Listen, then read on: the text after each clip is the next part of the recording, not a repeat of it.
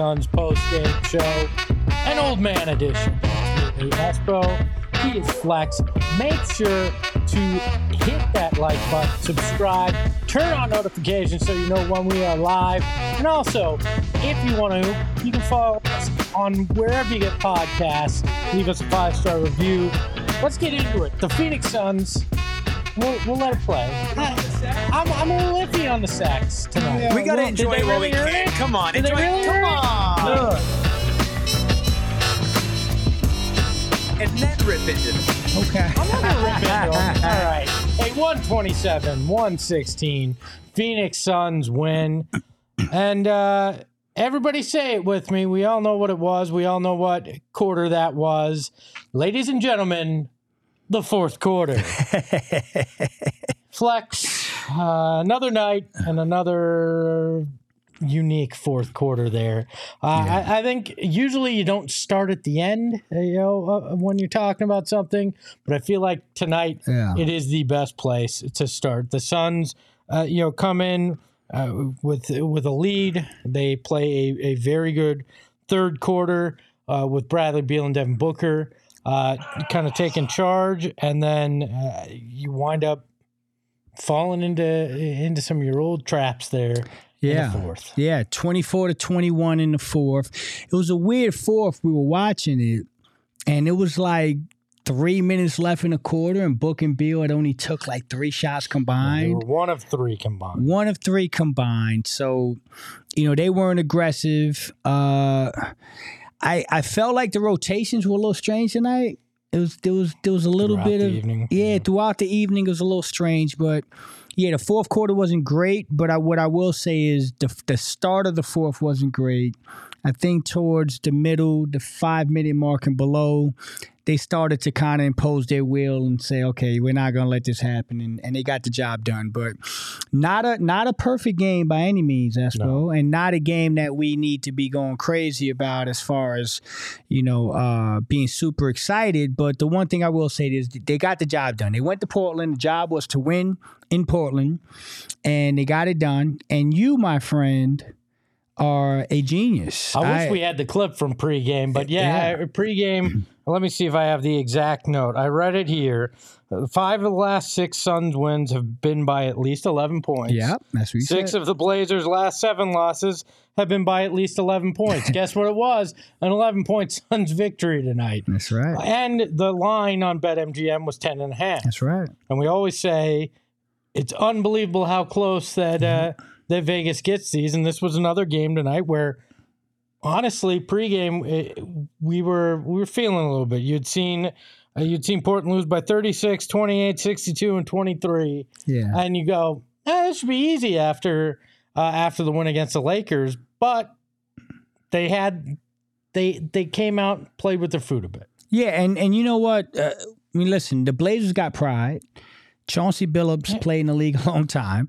Um, you got to imagine someone tweeted me earlier today and said, Flex, I'm worried about this game because when NBA team gets blown out like that so many times, there's going to be a different uh, focus and, and emphasis. So um, they came out. And you know what's another thing, Espo, is that, and, and you know this, you've been around the game a long time.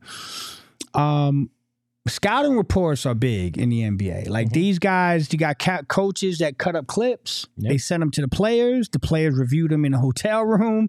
They go through it in in a, a shoot around or in a meeting. Uh, there's a lot of guys that played tonight for the Blazers that they, they probably ain't got no film on. You know what I mean? So these guys are playing free. You don't really have the scouting reports. And I, I think the Suns came into this game and played with their foot a little bit. They were experimenting a little bit and it got a little tight. But again, this team is nowhere near the point where we need to be talking about style points. No, I you know what I do find frustrating is when you're where this team is, what Yeah. they've gone through this year.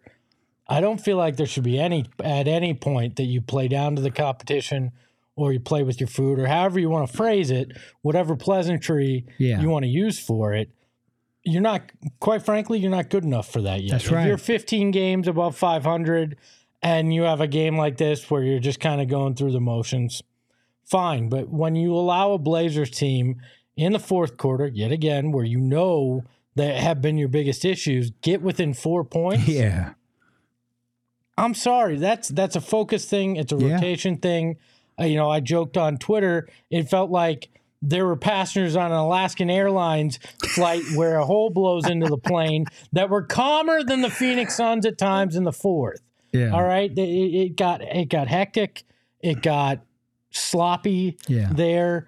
Uh, and that's even when the starters came back in. We saw Grayson Allen. It, it felt like four Four turnovers Yeah. there. There were sloppy passes from Book to KD. KD uh, had a couple sloppy things.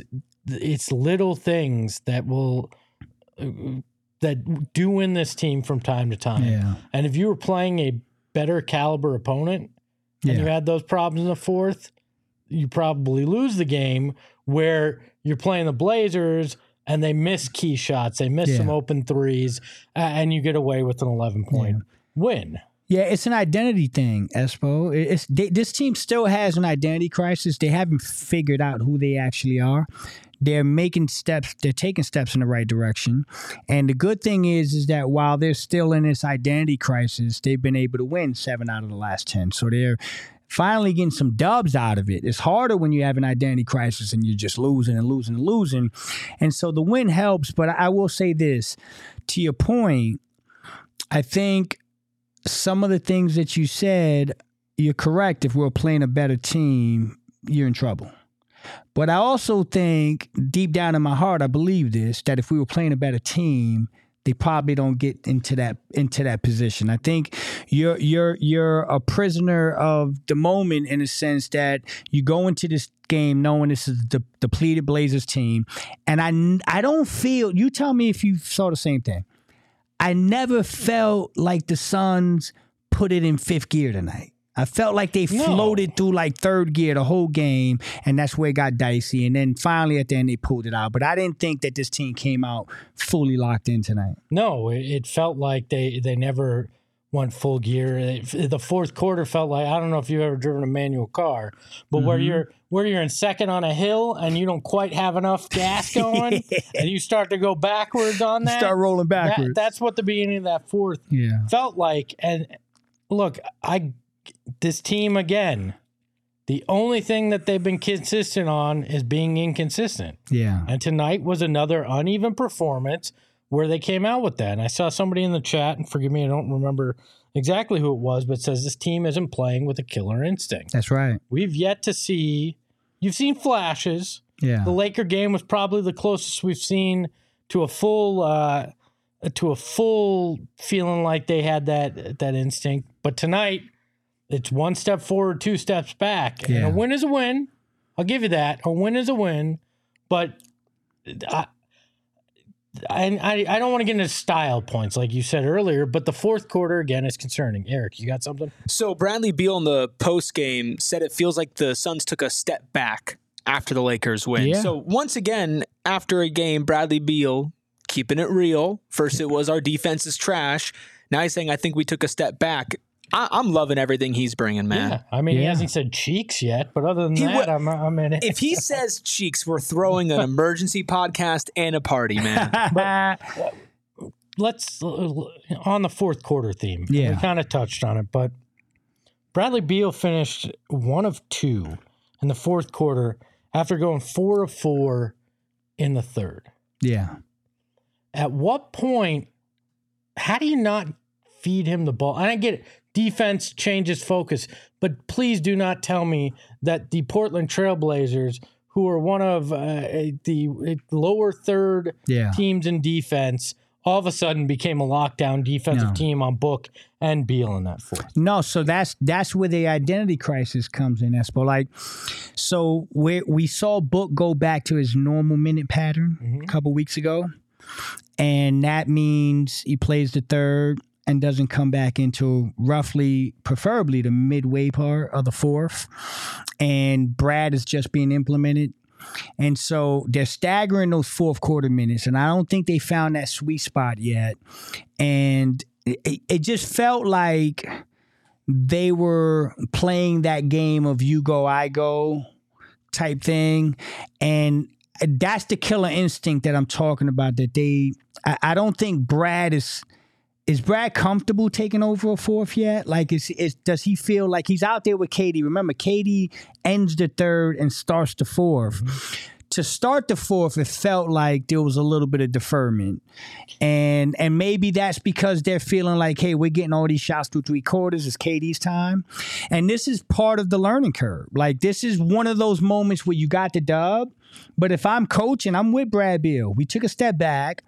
And I think they have to come out and say, we need to have an identity in the fourth quarter. And it doesn't need to be, you know, um, you go, I go, or you got to get your touches. If Brad is four for four in the third, man, go out there and be a damn killer. Like, Yeah, to to be fair, I mean Kevin Durant was four or five in the fourth, and Right. without and he did.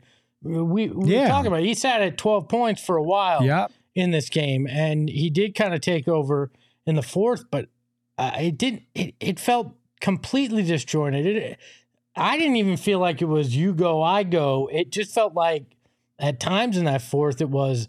I don't know what to do. I don't know what to I'm do. just gonna. I'm, we're gonna kick the ball around a little bit, but Yeah. you know, literally, we're gonna kick the ball at, at, at some they point. They did It kick the ball. it was not it, it was not pretty and book goes uh, had a huge third quarter uh i believe it was six of seven let me double check here so i'm correct it was six of seven and then in the fourth he he goes two of three he only gets three shots yeah. and i get it there's a limited number of shots but when you only score what was it 21 points in the fourth Yeah. that's problematic I, I don't I, I don't want to harp too much on it, but I don't quite understand what is is the maybe it is a mental hang up at this point. You get to the fourth and all of a sudden it's that snowball effect because you know you start to hear we're not a good fourth quarter team, we're not a good fourth Yeah. quarter team, and then you just start buying into it. And great, you know, we we saw from role players like Grayson looked completely out of sync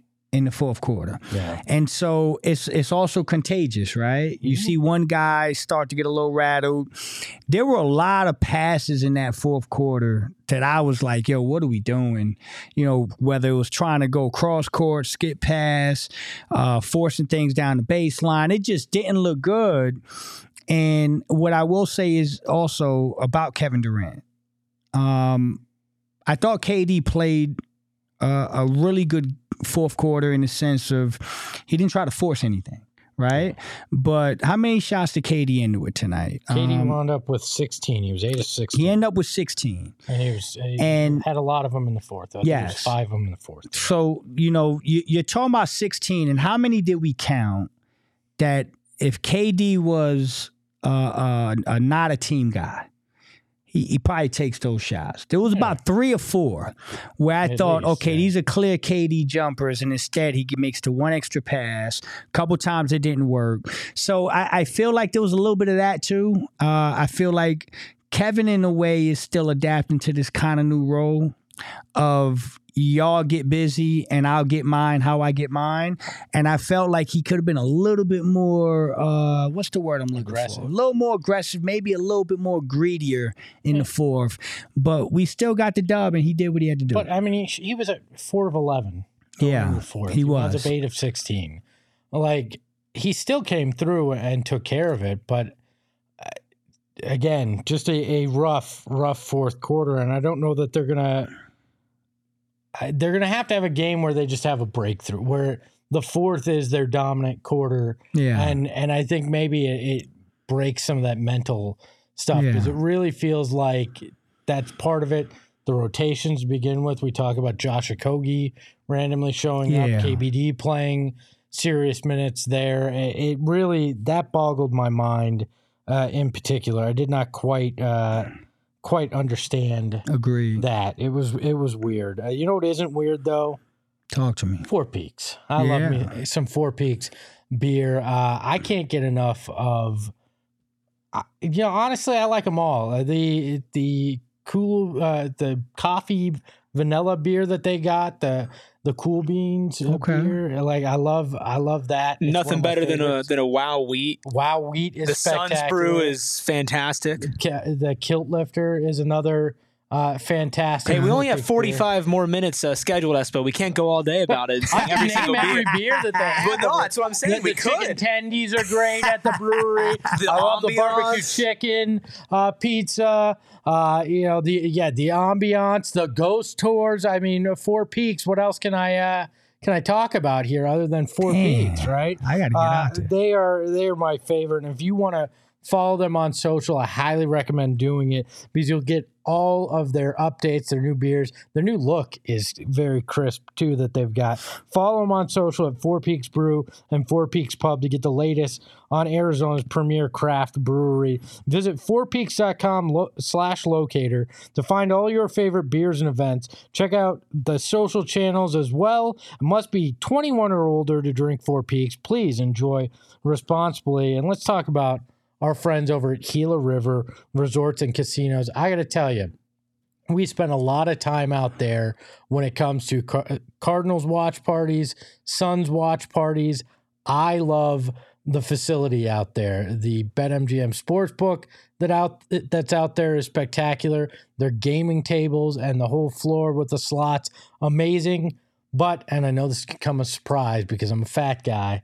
The food there is otherworldly. I highly recommend. I have not had a bad meal out there yet. I highly recommend everything that you can find out there at Gila River Resorts and Casinos. Uh, In particular, uh, Talking Stick Resort is my favorite. I've stayed out there. I've been at parties out there and shows out there. It is spectacular. It is otherworldly. You're not going to get a better uh, time than you will out there. You do you at Gila River Resorts and Casinos. Visit playgila.com for more details. Uh, you know, I'm gonna just gonna say it.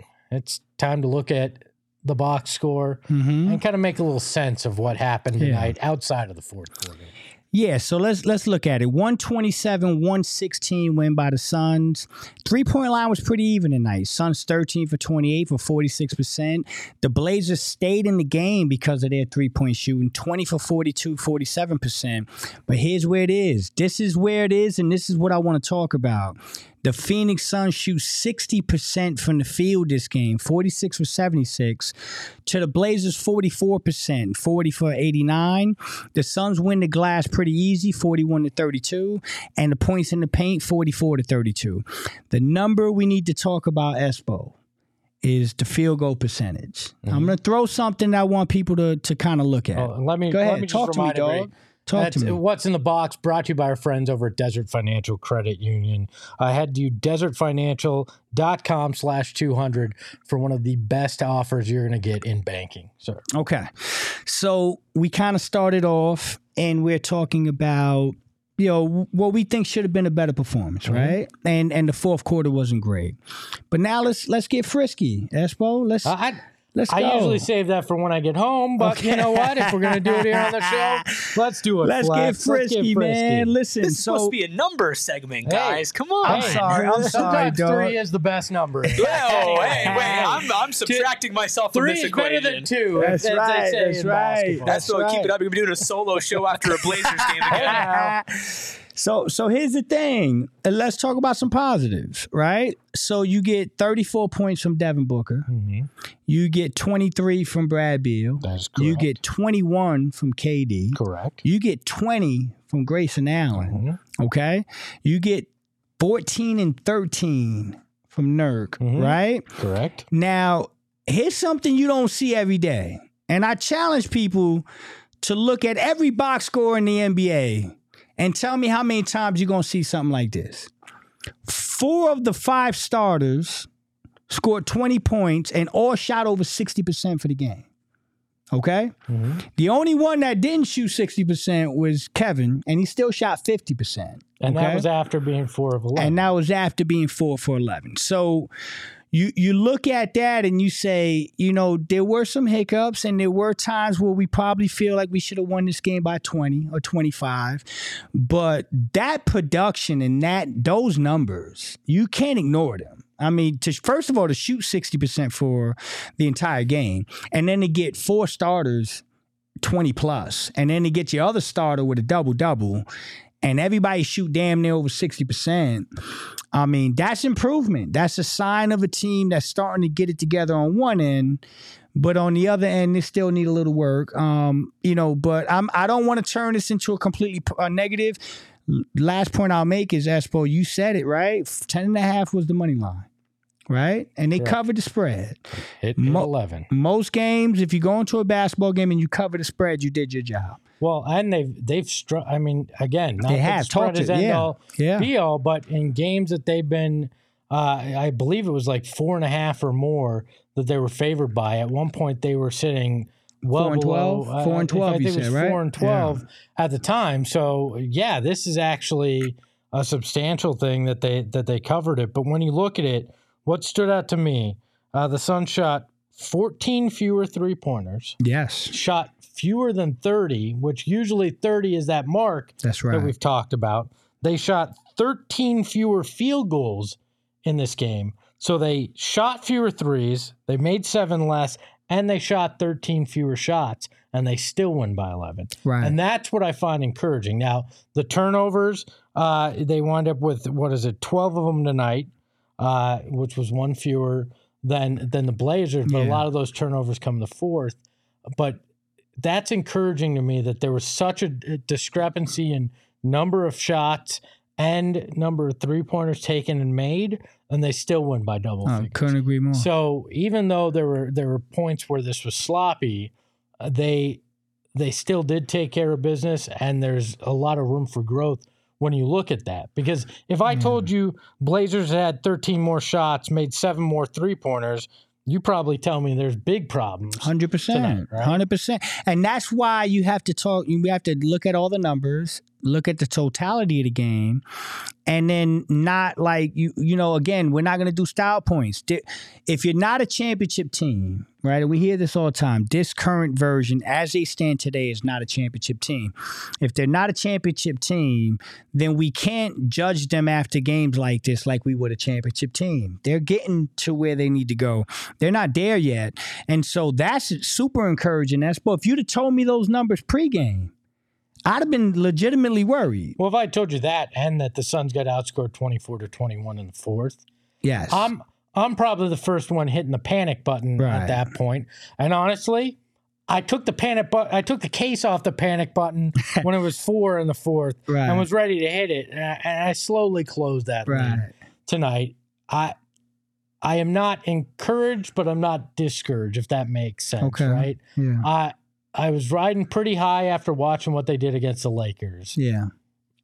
This has tap, tamped down the expectations a little bit, but I'm not panicked by where they're at. Enslow in the chat is still saying progress from 15 games ago. And even if they did take a step back from the Lakers game, they still won. That's right. Shit still got tight and they still were able to pull it out. They, yeah, it's a bad team, but you know how many times in the NBA these bad teams are able to put together some Yeah. sort of miraculous performance, but then it's at the end they can't pull it out because they're not as good. And that was today. So Well, well, remember, I mean, was it the finals run team or the actually 64? One of those teams had a stretch where they they lost to the Pistons and they lost to like a oh. G League Warriors team. You remember that? So even the best teams in basketball have these nights where you you just play a team that's you know, everybody's hurt. And like I said, these guys, you got to remember, man, the guys that were playing tonight for Portland are playing for their lives. Some of these guys are, are playing to actually stay in the NBA. Some of these are the first significant minutes they're playing. you know? Exactly. So, I mean, they're an NBA team, man. They've been getting embarrassed. And, you know, they, they played tough tonight, man. Get them credit. They hit shots. Like, there was a time. Everybody seems to hit certain Yeah. shots against this team. Yeah, but I, I listen again. I'm I, I agree with Brad Beal and what you guys are saying. A slight step back, but not enough that I'm like super concerned. We talked about it. This is the end of a road trip. They on they know they're going home. Yeah. And we got a big game on Tuesday, which is the takeover. Y'all better get out there and, and come rock with us. But uh yeah, so you know, hey man, you- flush it, you got the dub. Some teams lost in the Western Conference today. Tuesday's gonna be fun. I sometimes I think when it's underlooked, and this is an excuse, I just having been on a road trip with an NBA team. You go away for a week, and by the time you hit that last game, Yeah. especially it was shitty conditions. It was snowing It was bad, like 13 inches of snow in Portland. Again, not an excuse, but you're just in that mindset. I just want to get home. You see the Portland, uh, you see the Portland injury report, and I I can see why you get in a place where it's low energy. Yeah. It's not it's not acceptable. It shouldn't happen. But I also get that these are human beings, Yeah. and sometimes uh, that'll that'll happen. But uh, you know, I know you can be encouraged, you can be discouraged, but can you just be couraged? Because I feel like I'm just couraged right now. Hello, that's a shout out to your comment, but like.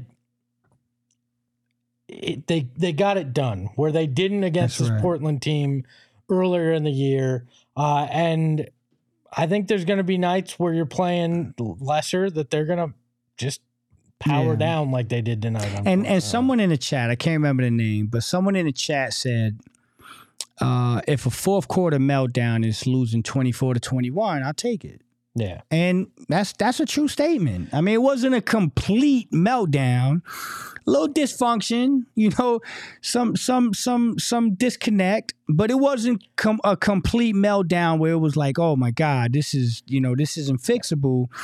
Um, you know that Grayson Allen stretch where you got three or four really weird passes there, a couple plays here there, and and this looks a lot different. So again, guys, I'm I'm taking baby steps. I'm cool. We got a two game win streak. We finally can say we got a win streak. Ain't that right, E? Like we, I mean, is that a isn't it streak? usually three? I, so two- talk to me. Take, talk to me. Three's a win streak, right? Three three is a win streak. Three Two is a win streak. back to back wins, which is still good, and then a win streak is three Well, more All right, so we got a chance for a win streak on Tuesday. against the Kings, who had a crazy game tonight. Let's Yeah, they- be yeah. honest, right? Uh, When uh, when you're where this team has been, where we didn't expect to be, uh, you can't be too concerned about win streaks. You got to just be concerned about getting the W. That's right. You got back to back. So we'll. we'll I, I hate that we're at the.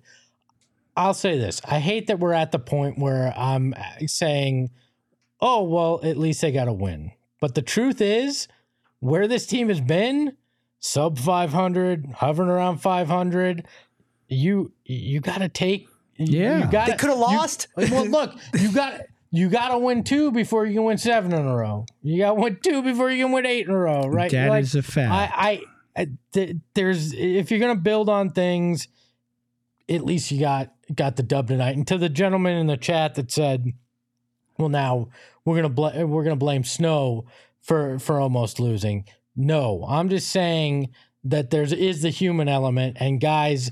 Uh, after a week long road trip, can sometimes not be quite there mentally, knowing that it's the last night and you're getting home, uh, and, and you can have a letdown. you, you know what, Espo? Can I can I piggyback on that? Of course. because man I, I really this is really starting to bother me so we didn't uh, i mean we won by 11 like we we won the basketball game by 11 and i still think that people are stuck in the expectation part of this basketball team.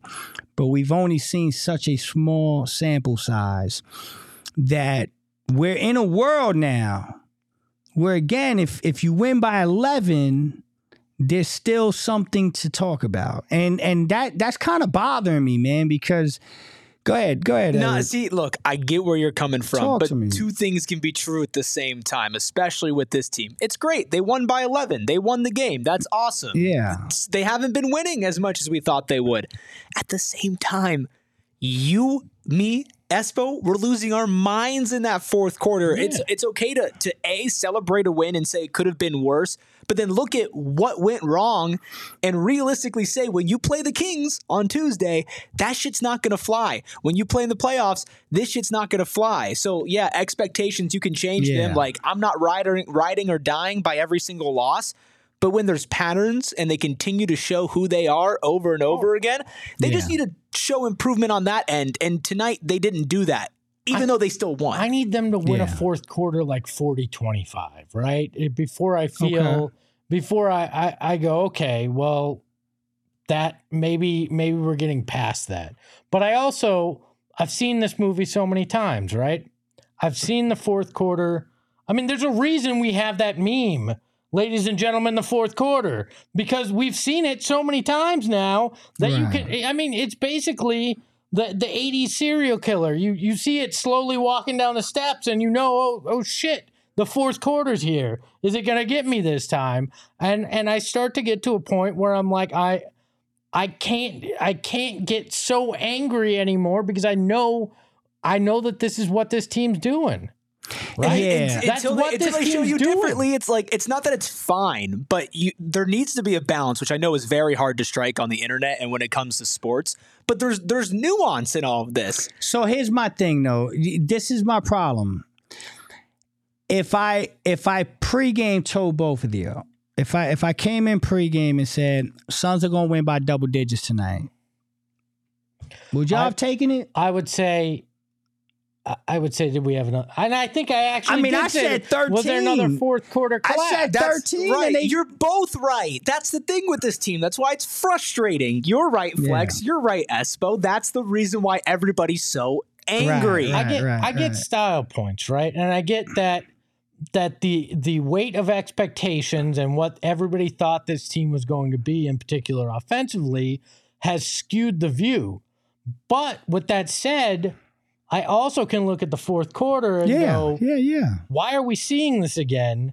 And is this who they are? I get that. And that I think is where I the frustration is. If they had if they had been up, you know, 15, 16 and you know, and it, you know, at the end they closed it to 11 and nobody felt any any pinch there. There was no puckering there in the fourth like we've gotten accustomed to. Right. I don't think you have that. But the fact that you go into the fourth quarter, you have that sense of dread because you know it's the fourth quarter and you've seen how poor they've played. And then they close that to to four, and all of a sudden you're going, Really? I'm, I'm back All here right. again? So so how Like- about okay, I'm sorry, I don't want to Yeah. cut you off. Uh, well, then and then then yeah, sure you expand it back, but I've already been to that. Oh crap! Here we are again. Like, how did we get here? Okay, so my uh, this is where, and people think it's an act, and I'm going to continue to say this. Espo's here, Eric is there. This ain't an act. Like oh, I it's am, not. it is not, an act. Like I am a positive dude. I'm a optimist, and I I like to look at the positives in things. Now, did there are some negatives in the fourth? Now I'm going to give you a positive. When the game did get down to four, what did they do? They pushed it back. They pushed it back But- and got up to 14. And if you don't take, if this guy doesn't hit that BS three at the end, it's a 14 point victory. So I'm saying they did have issues in the fourth. There was there was a stretch. And then when they got the guys and and time, you know, things started to get a little bit, uh, like you said, puckered up. They responded. The big three said, "Okay, we got this. We're gonna make the right plays." And that was a 14 point game, minus the what Scoot Henderson three with like 30 seconds left to bring it down to 11. So, I, I saw. I also saw some things in the fourth that make me feel like, okay, two weeks ago they might lose that game. Is that That's fair? fair. Oh, with, Two with- weeks ago they might have lost that game. And also, I, I want to point out, like, a, I'm I'm personally am gonna have faith in the big three to figure out fourth quarter stuff, especially once we get to the playoffs and whatnot, because Yeah. I do think those are three dudes who can just shift their mindset. As far as everybody else, a, a lot of it is also on the rotation, and a lot of people in the chat have been pointing it out. Can y'all talk to me about the KBD minutes, the small ball minutes with non-shooters out there? Like, what the hell is going on? Yeah, Okay. we don't know. I I, I would go ahead. Go ahead, Espo. I just look, we're inching towards the trade deadline, and we'll talk. We'll talk some trade stuff, some some thoughts on that uh, in the final portion of the show. But at some point, are you show? And fourth quarter is not the time to do it. But KBD getting so many significant minutes makes me wonder: Are they trying to figure out is a guy part of this? Is there uh, is there some room for uh, for potentially moving a guy? The rotations have been weird. Uh, at least tonight Yep. They were. But uh, you know, I and we didn't see Nassir Little That's right. either, which was which was odd Who's healthy? to me as well. Uh, but I'm going to introduce you guys to something new. The chat probably remembers this as long, uh, our you know our long term girthlings in the chat. but uh, tonight was a Buscemi. Uh, A a- what? A Buscemi. Okay, named me. after Steve Buscemi. Okay. Uh, he is a uh, not an attractive actor. he's he's effective at what he does.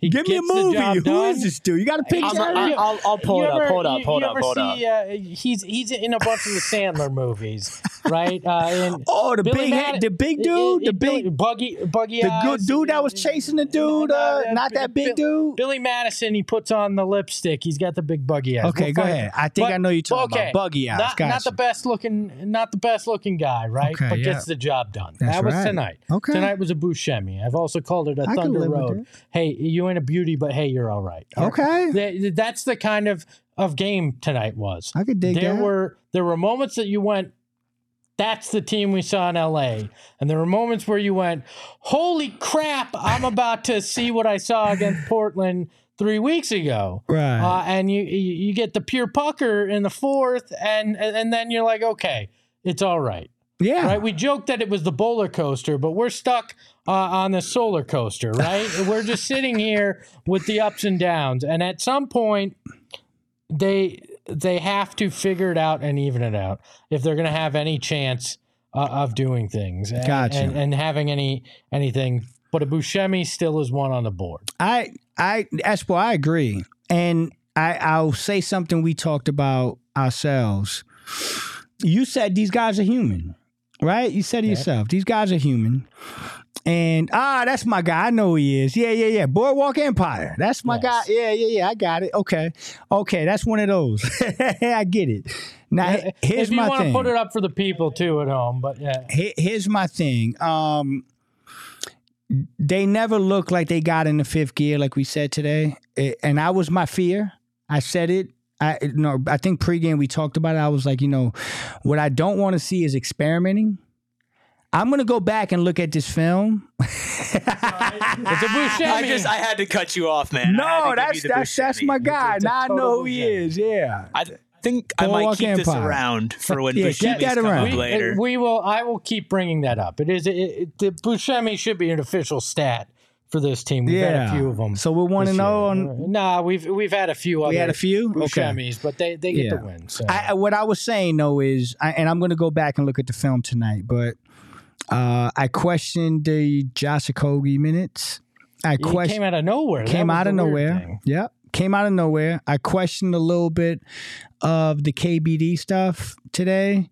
Um, I just saw some things that looked exactly like what I was saying, experimenting, and I'm going to stay using that word because I don't want to say the, the real word I want to say.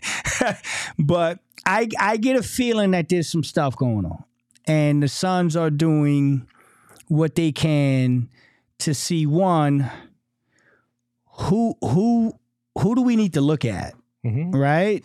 And also maybe who do we need to protect? Yeah, and I think this team is willing to admit it has deficiencies right now, and they're trying to figure out okay, what exactly do we have to try to attack with our limited resources? Right. that's I think that's very very uh, very clear. And if you're going to experiment, Espo, depleted Portland is not a bad time to experiment, uh, right? agreed. Do you I- think I they agree. make those some of these moves if it was not Portland, if it was Sacramento? I would sure as hell hope not. Right. I don't know, man. I With mean- Frank this year, I can't confidently say that that's just because it's Portland. Okay. I've seen him do a couple things against. I- I agree. that I, I just can't. That's agree with. fair. But I, I'm I'm gonna go out on a limb and I'm gonna say I think this was a little bit of it's Portland. I'm not gonna have many opportunities to do this.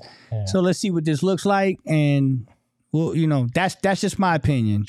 Shout out to the chat, uh, bringing up the fact that we're the perfect balance of a post game show: positive Adams, negative Adams. Okay. I don't think I've been that negative. No, I suppose you know what? I, I prefer to consider myself a realist, you know, and Okay. and a pragmatist because I grew up with an accountant as a father, and Okay. it was always very much uh, be smart, take care of your money, and you know the best way to do that is with our friends at Desert Financial Credit. My God, he Uh, nailed that. so- Savage. For more than 84 years in- here in the Valley, they've taken care of your money.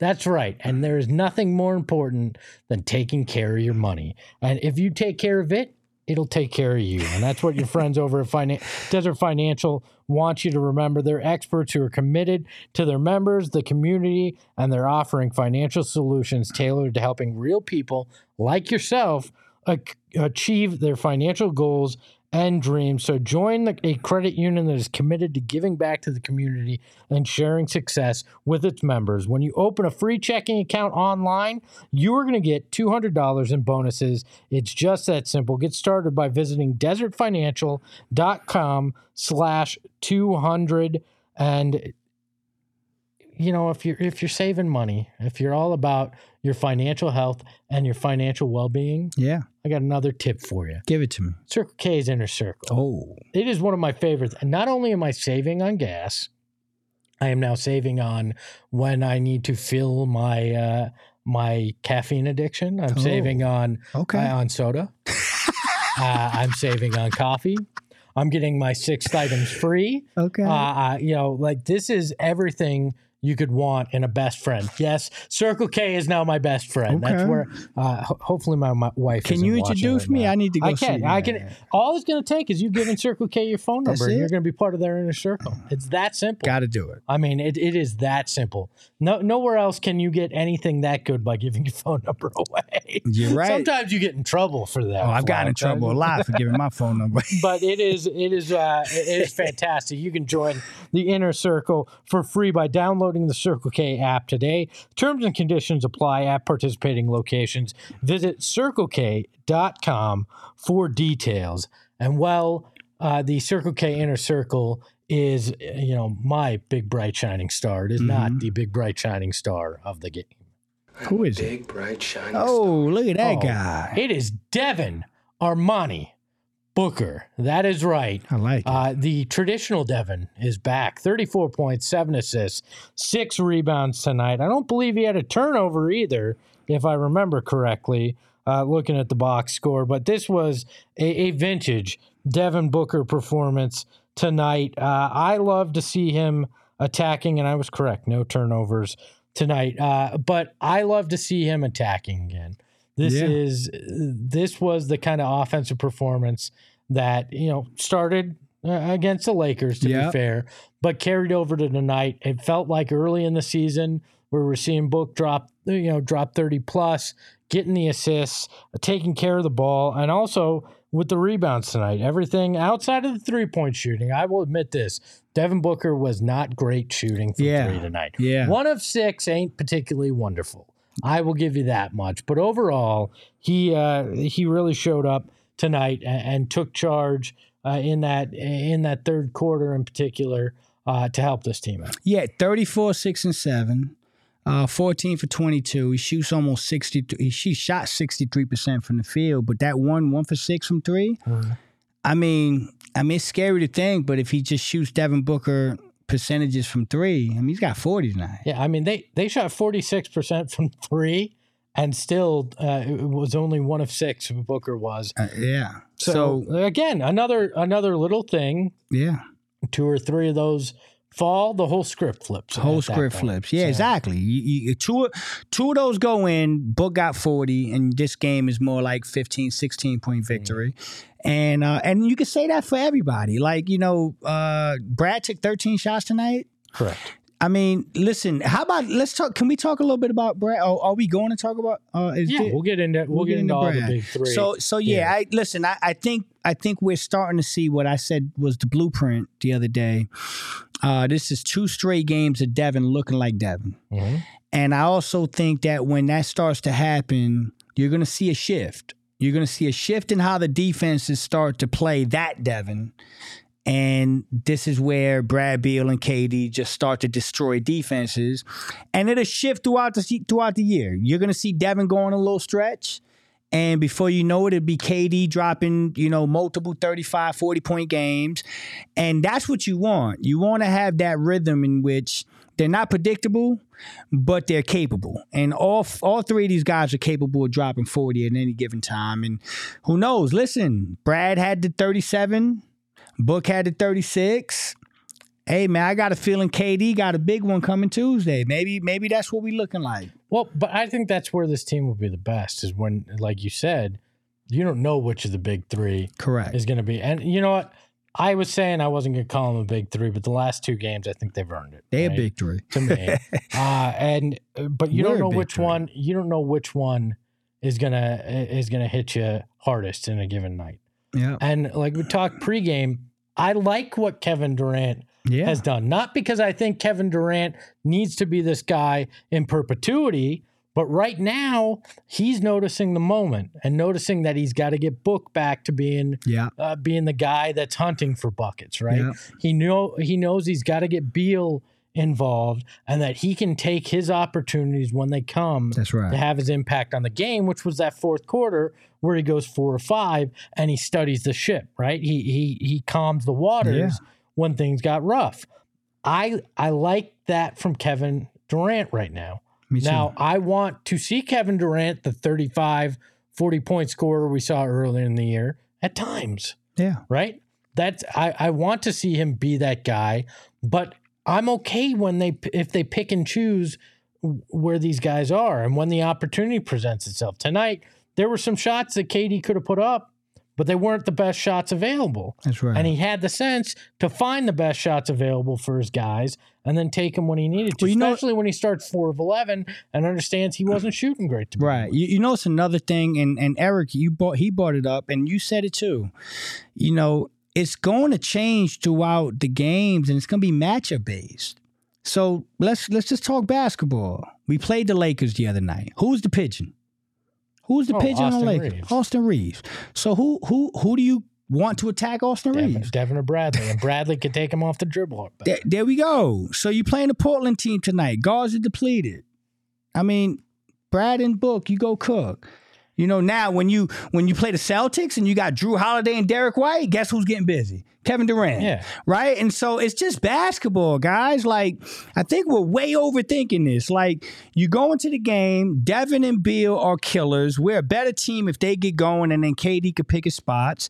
And if the matchup presents itself, you attack it. You know what I mean? And and that's what they did the last two games. Now we got a Sacramento team. You got Malik Monk. You got De'Aaron Fox. You got some dynamic guards. We see how that plays out. Maybe Tuesday is a night where Kevin has one of those nights where he gets 30, 35. Another thing about Kevin that we don't talk enough about is the reason why Kevin can score 30 on 14 shots, 15 shots, because he'll get 11 free throws he only had three right? tonight. That's exactly what I'm saying. He only had three the other night. And the other night, that Laker game was such a blowout that he didn't have to come out and play. But I, I still believe if that wasn't a blowout, but Kevin. Kevin Durant's defense. Oh, It was- tonight too, Anthony yeah, Simon, like- he was on Simons like glue all day. Si- That's so- Simon shot. I mean, he had almost as many shots, 31, as he did points, 33. He was 11 for 31. right. Right? KD made him work Yes. to get those points. And and I, I think that is an underrated thing. Like he played he was on LeBron. Yes. He played his ass off Yes, he did. defensively in that game. The last two so, games, So yeah. like it I get it. 21 points isn't what you want to see from Kevin Durant, you know, uh, because people want more, but when you get that kind of defensive performance, a defensive effort for a team that, let's be honest, has been lackada- lax- lackadaisical Yeah. at times or laxative at times. I don't know what I was trying to say. Lackadaisical at times on defense.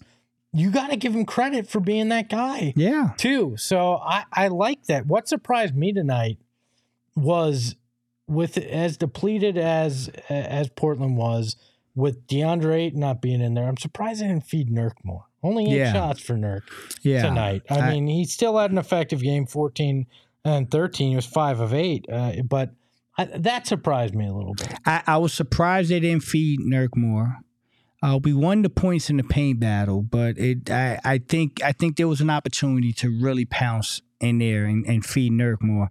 And I'm I'm a little bit surprised by just 28 three pointers for the Suns tonight.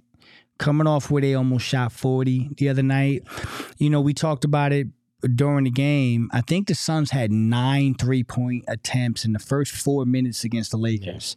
And so I was thinking that they were going to come out and let it fly again tonight. And they didn't quite get there. So again, very odd game, Espo. Like, like uh, not a game that like normally I can watch a basketball game, and we've been watching this team so long, our whole lives. you almost got a pulse on it, and you can kind of feel what they're doing. Not Tonight there was no pulse. Tonight it was just like. It just felt like a team that was like, "Yo, man, can we get this game over with? Get a dub in the win column and fly the hell back to Phoenix and get out this snow." I haven't been able to get a, a pulse on this team most of this year, though. And that's Okay. that's the weird thing. I and you're right. I thought they'd come out and shoot more three pointers, and it, Bradley Beal early on felt It like he like was it, gonna. yeah. and he, he shot well. He was four of six, Yeah, right? He shot Yeah. well from deep. Grayson Allen, four of six yeah. from three. He shot well, but they went away from it. They're only 28 again. Uh, I, I they've got to start evening this out, Yeah. figuring out, like you said earlier, their identity and how they're going to play offensively and and defensively. They need help defensively, but Yeah. you got to figure you got to solidify offensively uh, and and make sure you're you're in a groove there. Uh, and obviously work on defense, but I want that. I, I want that consistency offensively. You're the stats guy. Well, Um, that's that's being generous. yeah. I- I'll play Gerald. Gerald show I'll play up? Gerald's part tonight. I, Yes. I haven't, and we watched the game, but you bring up a good point. Now I'm very intrigued here. Um, how many threes did they take in the fourth quarter? The Suns, I can tell you that in just a second. because I feel like i- if we look at the basketball game and and and you can you it kind of felt like that's one of the things they went away from. They took two. They took twelve shots in the fourth. Two Okay. of them. so you see how you see how this works to me. They No. only took twelve shots in the fourth Well, quarter. you see what I'm. So you see how this works out. It's like therapy, right? You, you you you sit down, you talk, and then it's like, oh, I just I just had an epiphany. Like I didn't see them shoot threes in the fourth, and so you we we they sit were here. one of two. there we go. And so we sit here and we ask what happened in the fourth. And now I'm interested to see if that's part of the problem. It- are they are they abandoning the three ball in the fourth? Yeah. Because I know damn sure Portland didn't. That's what kept them in the game. Are they abandoning the three? Are they trying to get too cute in the mid range? Are they trying to overpass? Are they trying to be unselfish? Typically, when you're not putting up shots in the fourth quarter, they only took 12 shots. Yeah, part of that was turnovers. They they took twelve shots. Portland took eighteen, uh, and it looks like nine of them were threes, if I'm counting Okay. correctly. Yeah, that's six. I, I'm going to throw yeah. something out there, and and and I want to ask you this question, and even E, you could chime in. If if you had to pick a number for amount of three point attempts you want the Suns to take every game, what would that be? I think thirty-five. Okay, I agree. What do you think? E? More than their opponent. That's all I care. Okay, More, more. no, than- that's that's not. A, Here's the thing. You looking at all these box scores, man. A lot of these teams are getting up 40, like around that mm-hmm. number, and they're they're shooting way more threes than the Suns because they're not guarding the three. So if they can just shift that, if it's 30 or 35 or high 20s, I don't want to go anywhere lower than high 20s. No, So- I, look tonight. I think I think 28's your bottom, right? That that should be the bare minimum that you're shooting, especially when you have two guys who are four of six yeah, from deep in a game. I would be giving Grayson and Bradley Beal a complete green light yeah. from there. I mean, I agree. Portland shot half their shots in the fourth from beyond the arc. The Sun shot two, two of their twelve. yeah. I mean that that is is a big part of it. But we're talking. We talked fourth quarter to start. Mm-hmm. The Sun shot 67% in the fourth. Hey, wow, They were 8 of 12. wow. So it wasn't, it was the turnovers, It it was was, the the, turnovers, sloppiness. the sloppiness. It wasn't the offensive production. Yeah, and and that's how it works sometimes. I'm with you, Espo, and I'm kind of with you too. E. I mean, I want to outshoot everybody from the three line, but at the bare minimum, the the number I'm kind of looking at is about 35, 36, mm-hmm. right? And so, you know, I'm not a mathematician. I wasn't great at math, but I, I you know, nine a quarter. You know, nine a quarter gets you to that number, 36, yeah. Um, and that's not always going to be nine a quarter. There'll be quarters where you sh- you know you shoot six, and then this quarter you shoot thirteen, right? Yeah. But but I, I don't think in this NBA that's that's hard to do. Like I, I don't I look at this NBA man, and I'm like to get eight nine threes up a quarter. I mean, if you can, if the Suns can do that consistently, with the amount of gravity these three guys demand, Mhm. you're talking about like, uh, do you see them take bad threes? Like most of the time, No. they're open threes. No, I mean, every, Every, now and then it's you know, contested, but, right? Uh, Charles brings up a good point, though. I mean, they only shot 76 times tonight.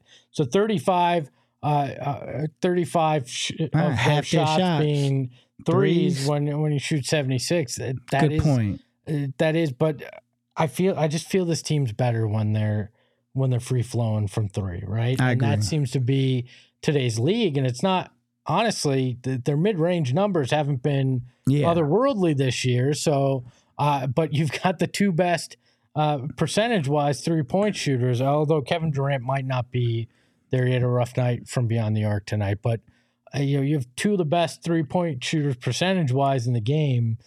I would in Grayson Allen and KD, you'd think you get more of them. But I want to give, and we don't have a graphic for this. I, I I'm just throwing this, uh, so don't get worried, Eric. I'm not going to get upset. Uh, the X factor tonight was Grayson Allen. yeah. 33 minutes, 20 points, four of six. Wow.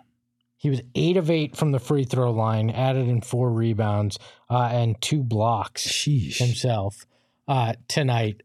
The, again, this guy comes through and, and does the little things Yeah. and does them well. And he's asked, and he struggled a little bit against the Lakers, but he's asked to to pull it off uh, night in, night out from beyond the arc, and he manages to do it, I mean, he's a 50, 40, 90 guy, right? which is crazy. I mean, that's that's uh that's rarefied air, man. Listen, 50, 40, 90 is a big deal in the NBA.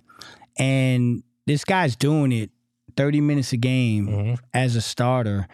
I mean, Grayson has become uh probably our most valuable asset aside from the big three. Yeah. Is that Well, fair? Yeah, well, and we'll broach that subject here Yeah. in, in a second. Yeah. But but yeah, no, you, you know, well, let's just get into it. I'm Go not gonna. let's- let's I'm, chop it up. I'm not. Take the know- gloves off, know, Let's go. We in the don't- 40 40 club, look, baby. Look, I don't need to. I need to hold back. We're just gonna get into Let's it. get into All it. right, you bring up him being one of the most valuable assets. Yeah. There are two pieces today. One by our friend Darth Voida over at Bright Side of the Sun. Yeah. Another one by friend of the program, Duane Rankin at Yeah. AZ Central. Both talking about Grayson Allen probably being the best trade chip you have, Yeah. right? And Duane Rankin kept going back to the phrase, you've got to give something to get something. Yeah. Now, I brought this up two weeks ago Yeah. and took holy hell from each and every one of you uh, the chat, the internet, the panel. And I didn't even say they should trade him. I just said he's likely the best trade asset you're going to have. Yeah. Yeah. That is, I mean, that's undeniable, both in salary number, Yeah. in terms of trying to match guys, and in terms of production that you're going to get out of guys. yeah.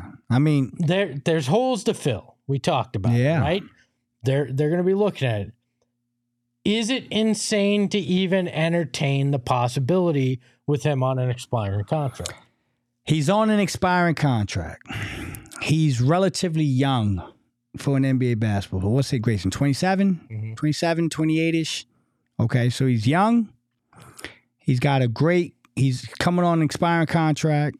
He's a 50, 40, 90 NBA starter playing 30 minutes a game. Okay?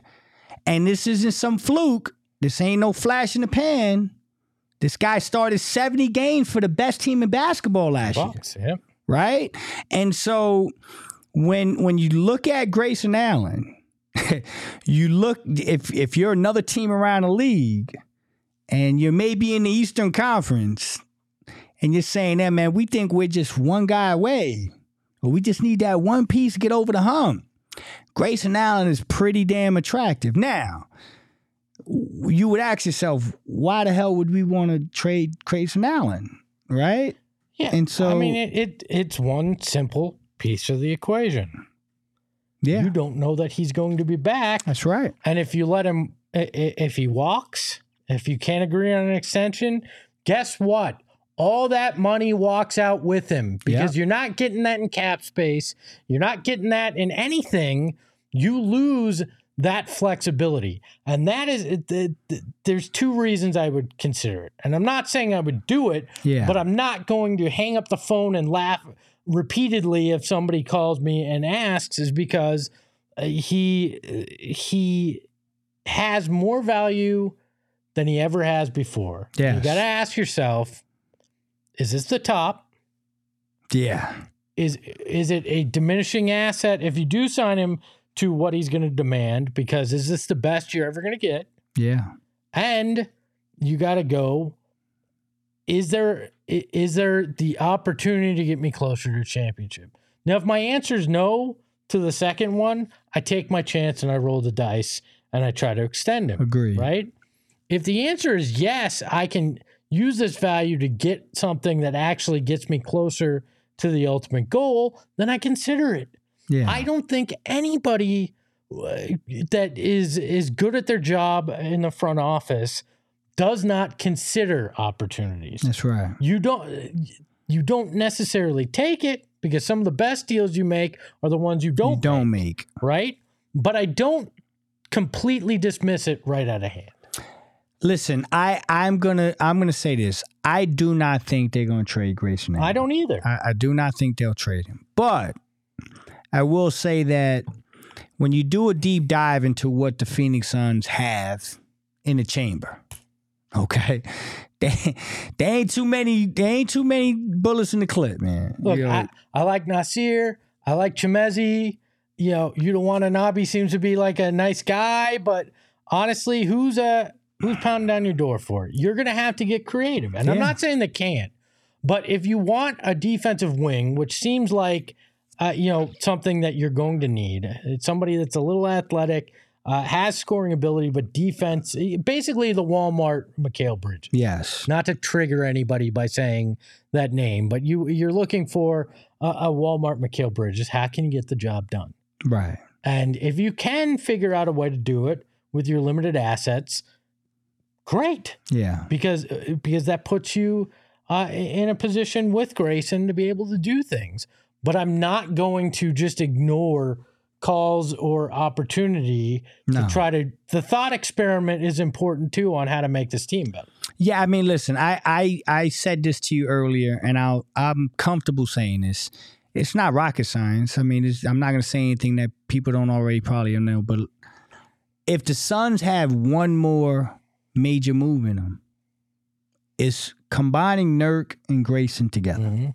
right? Well, if you're if you're going big game hunting, If you're going big game hunting, if you're gonna sit here and you're gonna say, you know what, we got the big three, book Beal KD is what we're doing, and we got one last crack to bring in potentially a fourth guy, maybe a little younger, maybe somebody that's under contract, maybe somebody that's younger than Book, as a little bit of a security blanket to say, you know what, when Book goes into these next three, four years, there's somebody to kind of grow with.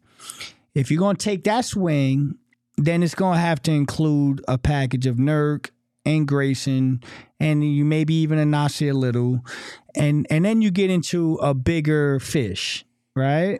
But, But- who, who would that even be? Uh, who's on the trade block right now? Zach LaVine? No, he doesn't fit. No, Like Pascal Siakam?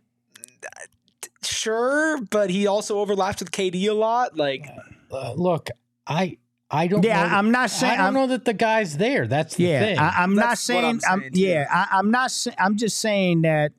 I because I, hear a lot of people saying, you know, do this, do that, and I'm I'm just making it very clear for them.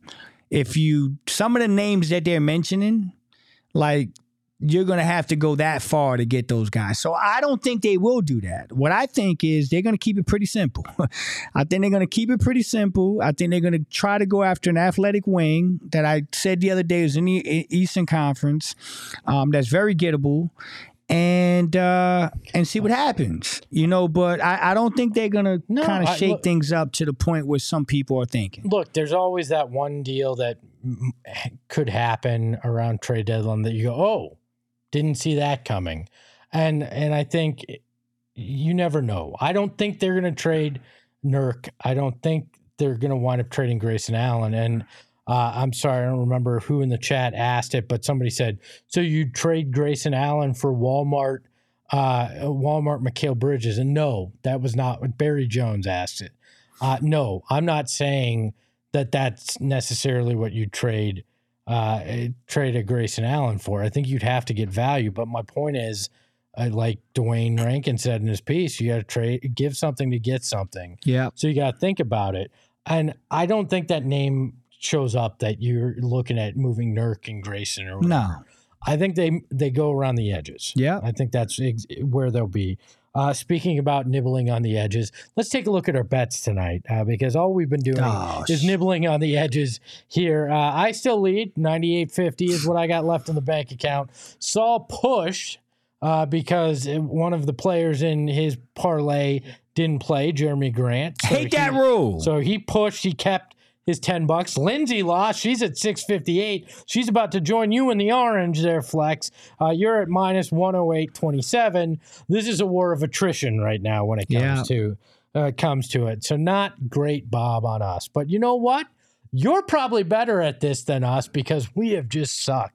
So if you want to test your hand and prove to us that you could kick our ass in this competition, our friends at BetMGM are ready for you. It's super easy. Right now, they got a great deal for you.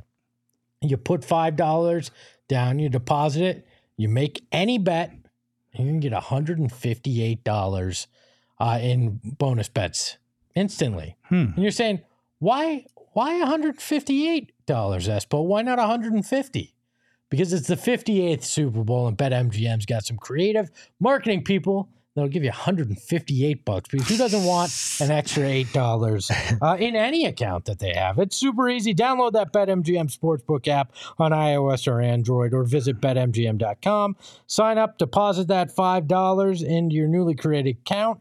Place that wager of $5 and you're getting those bonus bets instantly. Use that promo code PHNX, place that first bet, and get that fi- $158 for just $5 instantly in additional winnings, regardless of your wager's outcome. So if you suck like we do lately on our bets, you're still getting that 158 bucks in bonus bets just like that. Uh, make sure to check out the show notes for full details. And now, listen to our friend Shane Diefenbach talk about the disclaimer. Gambling problem? Call 1 800 Gambler. Colorado, D.C., Illinois, Indiana, Kansas, Louisiana, Maryland, Mississippi, New Jersey, Nevada, Ohio, Pennsylvania, Tennessee, Virginia, West Virginia, Wyoming. Call 877 HOPE Y or text HOPE Y 467 369 New York. Call 1 800 327 5050 Massachusetts. 21 plus to wager. Please gamble responsibly. Call 1 800 Next Step Arizona. 1 800 Bets Off Iowa. 1 800 270 7117 for confidential help Michigan. 1 800 981 0023 Puerto Rico in partnership with Kansas Crossing Casino and Hotel. Visit BetMGM.com for terms and conditions. U.S. promotional offers not available in D.C., New York, or Ontario.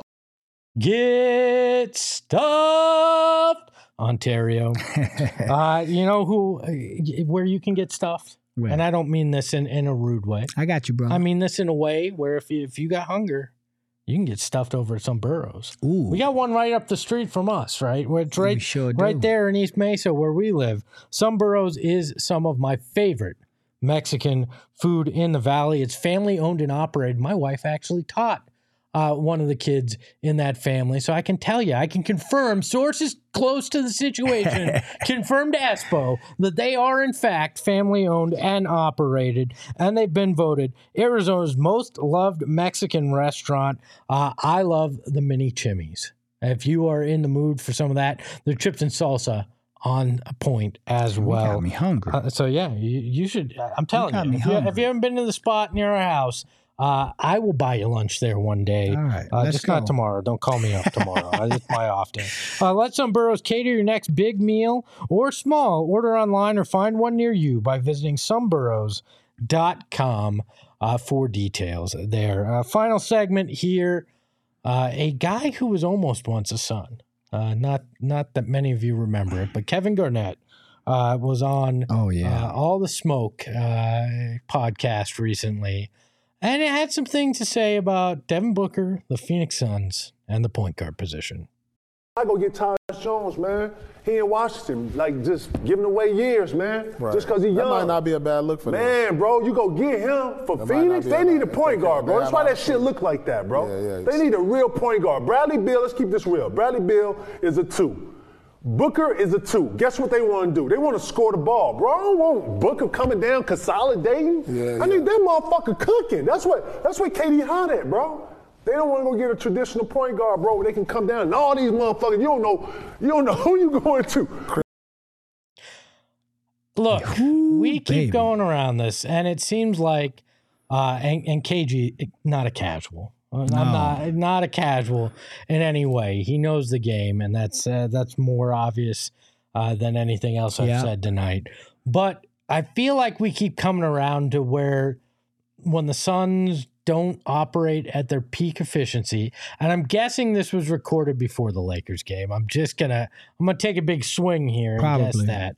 But uh, you know, uh, it, it, excuse me, this was the Ticket and the Truth podcast, not uh, all the smoke, I, I believe. But when you look at when you look at it, I, I just I don't think that's the answer. I don't think trading for a point guard is the answer here. Because what do you do? Do you put Tyus Jones at the one? You got Devin, uh, Bradley Beal, uh, you know, uh, KD and Nurk. Is that what you're going with? Like the, all this, it, it- it's it fun, but I don't know that this is uh, this is the answer here. Listen, I absolutely love Tyus Jones. Okay.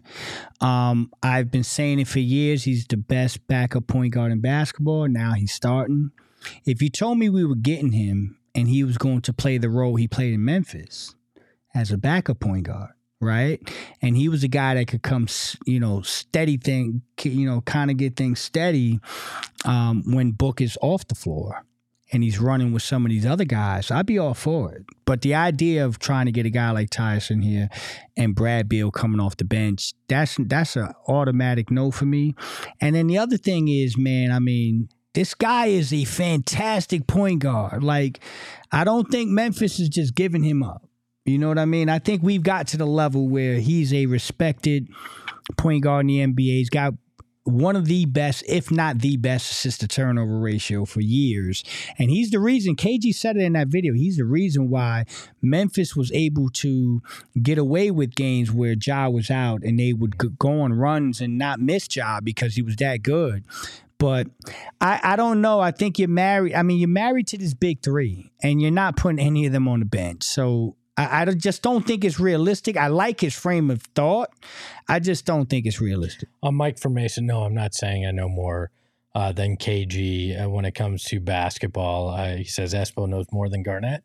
You, you just said you did. No, no, but to I, no, I'm not a I, I'm not upset. I just think I've watched every second of this game of this team yeah. this year, and I understand the dynamics here. And I think sometimes uh, when you, you take a five, you know, a thirty-five thousand foot view of it, and and you're just you know watching from time to time, it is easy to think point guard's the fix, right? Just one guy, and that'll change it. But when you look at the intricacies, I think it's just different at what you're able to do, and you definitely have to trade uh, Grayson Allen in a Right. Tyus Jones deal because he makes Right. 14 million, uh, and Washington's going to want something of Correct. value.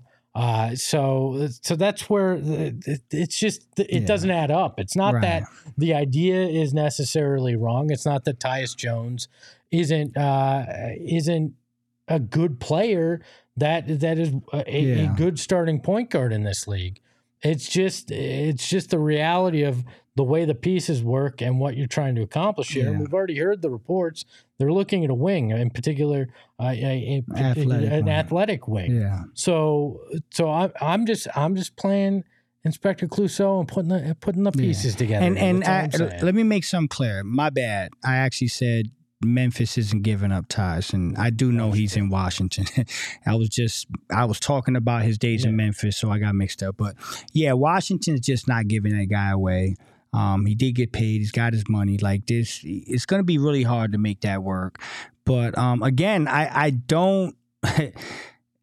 I'm not pat. If I can in a vacuum, if you told me I can have Tyus Jones, I'm saying yes fucking 10 times and, you know, no hesitation, but it's just not realistic to think that's just going to happen that way.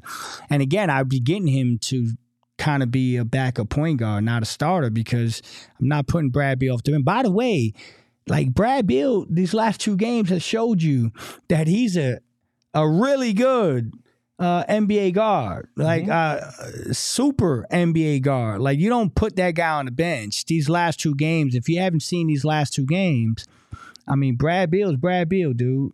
So Yeah, you're not- No, you're not putting Brad Beal on the bench. If you uh, if you move Grayson Allen, then you're starting a point guard alongside Brad Beal and Devin Booker. Uh, Look, there. yeah, it's not. It, it just right now it doesn't make a, a lot of sense. I think you're going to wind up trying to find out how you can bolster uh, that that bench with with a wing that can play defense that uh, that can jump a little bit maybe and and can offer you these Yeah. things that you don't want and and play the buyout market. Yeah. You may stand pat because there's just no move to That's be right. made.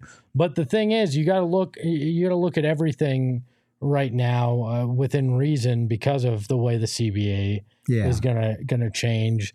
Uh, and the walls close in a little bit tighter on you That's right. going into this off season. I just don't think that the point guard position is where uh, is where they're going to find. Yeah, it, and and and you know a a realistic one. If we were talking realistic point guard, we go back to a guy we talked about earlier in the summer before the season, T.J. McConnell. Right? Mm-hmm. Um, the Pacers are playing great, so I, I don't know if you can even get him now. But you know, just the other night, he off the bench, fourteen assists. yeah, Like, so that's realistic. That's a Yeah, guy like Monte Morris, Monty you know, Morris, yeah, correct. Guys like that are, are possible. And I'm not completely ruling out that the Suns won't try to get their hands on a backup point guard Yes. at some point. But I think the priority is is to get a get a wing in here. And I'm sorry, an athletic wing that can do some things and uh, and continue to run with the big three. Somebody said, as opposed to an unathletic wing. Yet we've seen unathletic wings. There oh, there's some yeah, there's some unathletic wings. JJ Redick was an unathletic wing. He could shoot, but Yeah. like, look, I, I think I, they're looking for an athlete, a defender, somebody that can do those kind of things. We'll see if uh, uh, if they can actually pull it off. Uh, buyout market. I, look, you you can't sign anybody that original contract is more than twelve point one million. That's right. You're locked in on that. I believe that's the mid level exception. So you're you Yeah. can't sign anybody with a contract bigger than that before they bought, got bought out. So you're not looking at Gordon Hayward. You're not playing in that. If Chris Paul gets bought out, you're not playing Can't in that. that. Malcolm that I wanna go back there. Yeah, Malcolm Brogdon. You're not you- you're not playing in, in that kind of world. So you got to keep the expectations uh, within reason as to what you can change here. Uh, Yeah. Eric, do we have any uh, super chats tonight that we need to get to? Oh, we have a few. Raymond Gonzalez says we need Bol Bol. Huh. I I mean, I listen, I love what I'm seeing from Bobo. Like I think the games that Bobo has played, he's played very well and his energy's infectious. So uh, tonight would have been fun to have Bobo out there tonight. I really think he changes the dynamic of this basketball team and he infuses an energy that a lot of the guys on the team can't just roll out the bench and do. So um, I would have loved to see Bobo tonight, but I, I'm cool with him. You only you only had 15 points from the bench, so Yeah. Bol Bol definitely could have added something there. Our friend Psycho Blue uh, with the chat says B-Ball Cthulhu thinks the Suns get confused by mystery players like the Blazers fielded. No surprises against Sacktown. Look, uh, you brought that up, Yeah. But sometimes, yeah, they, they ain't in the scouting report for a reason. But then if you ain't familiar with their game, as uh, I believe that was Shaq uh, said that, uh, sometimes they can catch you off guard. So you- I'm sorry, go ahead, go ahead. I was just to say that might have been a little bit of the note. Do you remember the viral clip? You remember the viral clip last year, or was it last year, the year before, with Jose Alvarado when he's coming up the court and they got the hot mic? I forget what it was. A star player in the NBA, and he's like, "Can he shoot?" Do y'all remember that? Yeah. There was a viral clip Before- of Yeah, yeah, before- yeah, Alvarado coming up. known quantity. And yeah, and and the guy's like, yo, yo, yo, can he shoot? Can he shoot? And Alvarado pulls up his three. Yeah, yeah, I can shoot. right? That's real. Like they had no tape, they had no film on him, and the dude's literally saying, I don't know if he can shoot. It was D'Angelo Russell. D'Angelo Russell, correct? Can he that, shoot? that may have just been because D'Angelo didn't read the scouting report. But, uh, but no, I I mean, that happens. Look, eh, yeah, yeah, you can be unprepared for certain guys when you get a deluge of uh, injuries that get reported last second. Yeah. like tonight. Still not not an excuse, but a partial explanation of certain things. Cousin Will with the 499 super chat says, Suns have no killer instinct, always losing fourth quarters. This is what bugs me about this team. Yeah. I mean, I, I think it's a fair Yeah. uh, it's a- A, fair way to look at it. I mean, yeah, and I don't know how do you get a killer instinct? Is it an attitude thing? Is it do you need somebody in here that's just you know that I'm gonna mf you if you if you guys come in here and don't don't have your head screwed on straight? I, Yeah, I don't know. you, you can't you don't go to the corner store. You don't go to the Circle K and buy a Killer Instinct. You- It's one of those things. Now you go to free agency or the trade market. Right. uh, it- it's one of them things you either have or you don't have. Now, I will say this. Um, I think players like Devin Booker, Kevin Durant, and Brad Beal um, are killers. And I think that as time progresses and they get more comfortable, you could see that killer instinct coming out of these guys. But the entire team, um, that's a hard one. That's a hard one. Like I, I, y- I, I, I haven't felt that killer instinct in a lot of these guys, and maybe it's just the pieces. But um, Yeah. you would hope that that improves, and and you could improve that by bringing the right locker room guy in, or you know, bringing somebody in like you bring a PJ Tucker in. Kind of changes a little bit, like Marcus Smarts of the world. Those guys are the type of guys that you need on a basketball team to kind of build that killer instinct. I don't think the Suns have that true killer guy. No, uh, but you gotta wonder when the moment is there. Like Yeah. I, I get it. A fourth quarter against the Portland Trailblazers in January is a hell of a lot different than a fourth quarter against a, a first a round fact. playoff That's a opponent, fact. right? That's so a fact. uh, does it kick in in a different way Yeah. for some of these guys? For the Books, the Beals, uh, the KDs of the world? Yeah, probably. But that doesn't change the fact that you need some of that during the regular season as well. Uh, Haas, with our final uh, super chat here, says, "Could we get Buddy Hield? Uh, we would over, I, I We would be o- overpowered. Overpowered. I, there, I don't financially. I don't think you can get there, and I don't think it's worth giving up what you'd have to give up. I Right. think, uh, I think you're going to wind up just staying pat uh, when you're looking at that, Yeah. uh, for sure. So We did have a super chat from pregame from uh, Lucas who said, "Let's fucking go Suns! I want to see the third Arizona blowout. Suns versus LA. Yotes first wild shutout win last night, and Suns versus Blazers tonight. I don't know if you can consider this a blowout, but we did get the win, Lucas. Double So Thank you digit. for your super chat. double digit. Beat the uh, beat the spread. It's a win. It's a Buscemi. Put another Buscemi on the board. Yeah, we got Uh, one. Yeah, we're gonna have to start tracking those again. That was a year one thing, but they're making a comeback. Uh, one thing that uh, there's our friend Steve just popping up out of nowhere. Uh, for sure. I let. I also want to remind you before we get out of here, we got something fun coming up. We got the takeover, but it's sold out. I'm sorry, it's sold out, so you're not going to be able to come to that. But we do have our putting party coming up, and we highly recommend you join us on Wednesday, January 24th at 6:30 p.m. out at Putting World. It is going to be a lot of fun uh, up there in Scottsdale. We got a chance to go out there, had a, an employee meeting. It was unbelievable. It's our putting party. Presented by Michelob Ultra at Putting World. We will have the game on. We're going to have drink specials.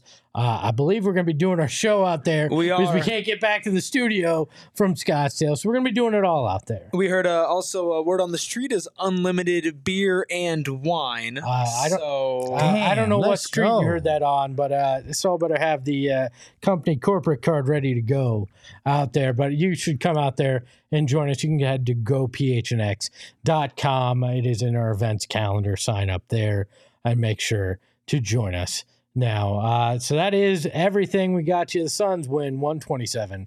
116 over the Portland Trail Blazers to end their road trip. They're back in action on Tuesday against the Kings. We will not have a pregame show, just a postgame show because we're out there with our diehards having some fun for our takeover. That will be our next show, Suns postgame, Suns versus Kings on Tuesday night. So for Flex, you can follow him at Flex from Jersey for our friend Steve Buscemi, uh, the namesake of a Buscemi win uh, for Eric Ruby behind the Mac. And for myself, you can follow me at Espo. You can follow the show at PHNX underscore Suns. And remember, just because it's ugly doesn't mean it doesn't get the job done. Ahoy, hoy!